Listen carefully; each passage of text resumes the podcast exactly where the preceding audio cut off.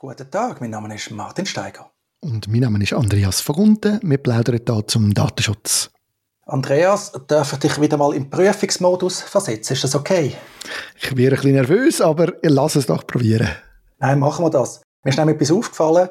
Wir haben ja bekanntlich das neue Datenschutzrecht per 1. September 2023. Und da gibt es auch ganz viele Berufsverbände, die versuchen, ihren Mitgliedern das Leben einfach zu machen, indem sie Informationen verbreiten und auch Muster zur Verfügung stellen. Eine so Organisation ist die FMH, das ist der Berufsverband der Ärztinnen und Ärzte in der Schweiz. Und da habe ich verschiedene Anfragen bekommen, ob dann die Vorlagen, die da zur Verfügung gestellt werden, taugen, weil das sagt zum Teil im Widerspruch zu dem, was ich auch schon im Webinar von der Academy oder sonst online gesagt habe.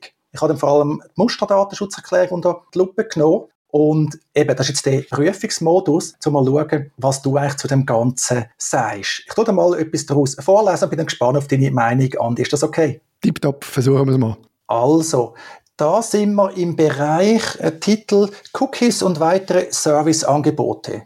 Informationen über die Nutzung dieser Webseite einschließlich ihrer IP-Adresse können zum Beispiel im Falle von Google Analytics an Server im Ausland übertragen und dort gespeichert werden. Mit der Nutzung unserer Webseite erklären Sie sich einverstanden mit der Übertragung dieser Daten. Also du besuchst zum Beispiel jetzt die Website von dem Hausarzt, zum Telefonnummer irgendwie herausfinden oder einen Termin online vereinbaren oder so. Und dort ist die Datenschutzerklärung dann veröffentlicht, eben nach Empfehlung von der FMH. Was sagst du zu dem, was ich gerade vorgelesen habe, Andi? Zwei Sachen. Also das eine ist äh, interessant, dass man äh, quasi behauptet, wenn ich die Website benutze, dass ich dann zu irgendetwas zustimme.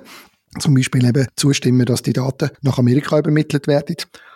Da haben wir ja von dir ein paar Mal gehört in den Webinars, dass das nicht funktioniert. Ich kann nicht einfach irgendwie jemandem Zustimmung verlangen für irgendetwas, nur weil er die Website nutzt. Und das Zweite, es ist einfach, es braucht die Zustimmung ja gar nicht, so wie ich das verstanden habe, sondern du musst einfach darüber informieren, dass du das machst und dann da dafür sauber abs absichern. Also das heißt DPA und, und SCCs und all das Zeugs machen und dann kannst du Google Analytics nutzen äh, mit allen Risiken, die man halt eingeht, aber es langt dann, wenn du einfach darüber informierst und nicht ein Einverständnis holst.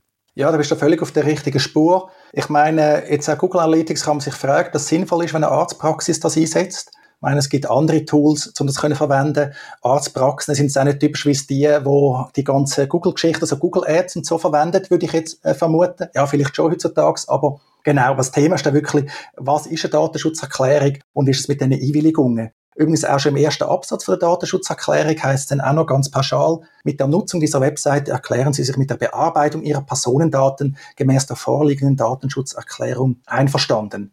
Also man hat da nochmal das Thema drin, um was geht es letztlich? Datenschutzerklärung, jetzt auch nach dem neuen Schweizer äh, Datenschutzrecht, ist eine Möglichkeit zur Information für die betroffenen Personen.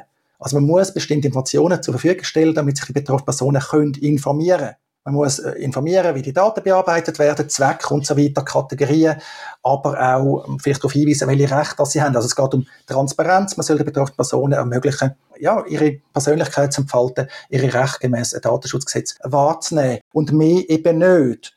Und eine Einwilligung hat eigentlich nichts zu suchen da drin. Das wäre ein Fall für allgemeine Geschäftsbedingungen, für AGB. Und meine noch schlimmer, wenn man davon ausgeht, dass man eine Einwilligung braucht, und das scheint bei der FMH der Fall zu sein, die gehen davon aus, man braucht eine Einwilligung, was man auch diskutieren Ich glaube, man braucht eben, wie du richtig sagst, wohl keine Einwilligung grundsätzlich.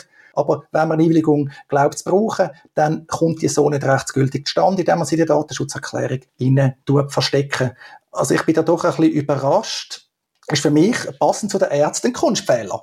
Ich finde, das sollte heutzutage nicht mehr passieren, auch nach Schweizer Datenschutzrecht nicht.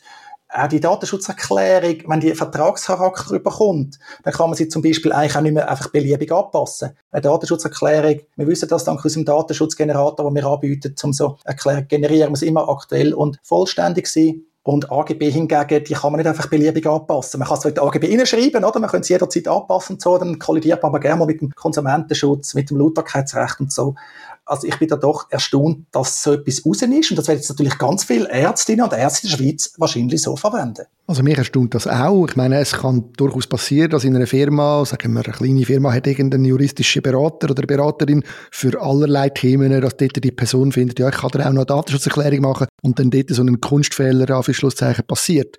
Hingegen ein Verband einer der ganz wichtigen Verbände in der Schweiz, in einem ganz wichtigen Berufsbereich, dass denn die nicht wirklich professionelle Hilfe holen, um so eine, um so eine Datenschutzerklärung vorzubereiten oder zu machen. Gut, sie haben die schon angeholt, aber vielleicht nochmal double-checken oder auch die Person, die das macht oder die Kanzlei nochmal prüft, verhebt das wirklich, das finde ich schon auch erstaunlich, weil eben, es ist nachher eine Vorlage für alle Mitglieder von dem Verband und die nutzen die nachher und, und wie du richtig sagst, äh, ist es dann eher, ja, eher problematisch, wenn das so im Einsatz ist.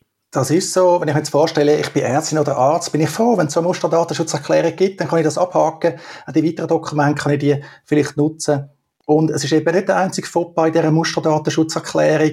Noch weiteres Beispiel als Option Social Media, soziale Netzwerke. Das heißt, auf dieser Webseite können Schaltflächen, Social Media Plugins platziert sein, die einen Kontakt mit den Servern von sozialen Netzwerken, Facebook, Twitter, Instagram etc. herstellen. Mit dem Klick auf einen dieser Buttons erteilen Sie Ihre Zustimmung, dass notwendige Daten wie IP-Adresse, Besuch der Webseite und andere an den jeweiligen Betreiber des sozialen Netzwerks übermittelt werden. Da haben wir jetzt wie eine Einwilligung im Einzelfall vorgesetzt, wäre so eine One-Click- oder Two-Click-Lösung. Das ist eigentlich noch eine gute Idee, kann man so machen. Muss man in der Schweiz aus meiner Sicht aber eigentlich auch nicht unbedingt machen. Ist in Deutschland sehr beliebt, auch im Anwendungsbereich von der DSGVO. Aber da ist schon der Denkfehler, wenn der Button schon eingebunden ist, dann sind die Daten schon übermittelt. Es ist eigentlich, das Kind ist schon im Brunnen gefallen.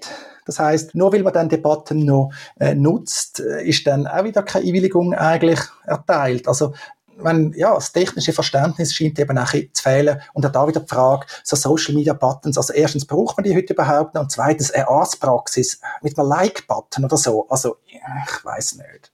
Genau, also das denke ich auch, das braucht man eigentlich nicht mehr. Und auch die Arztpraxis hätte das nicht mehr müssen einsetzen Ich finde aber gleich noch wichtig, nochmal den Hinweis, eigentlich gehen sie davon aus, dass ich zuerst die Datenschutzerklärung lese, damit mir nachher bekannt ist und klar ist, dass wenn ich den Debatten klicke, dass ich mich damit einverstanden erkläre, oder? Und ich glaube, das ist schon ein Problem, wo du auch immer wieder darauf hinweisst. Eine Einverständniserklärung, jetzt mal dahingestellt, ob man sie braucht oder nicht, kommt natürlich nicht zustande, wenn man sich nicht wirklich klar darüber kann sein, dass man jetzt die gibt und, und auch was man, was man da überhaupt für eine gibt. Ich glaube, das ist schon das Hauptproblem. Und wenn man das einfach so in dieser Datenschutzerklärung versteckt, ich glaube, dass man davon ausgehen dass jeder, der eine Website besucht, als erstes mal die Datenschutzerklärung durchliest und sich nachher bewusst ist, was dann die einzelnen Klicks so könnte bedeuten, die er da dann macht, oder?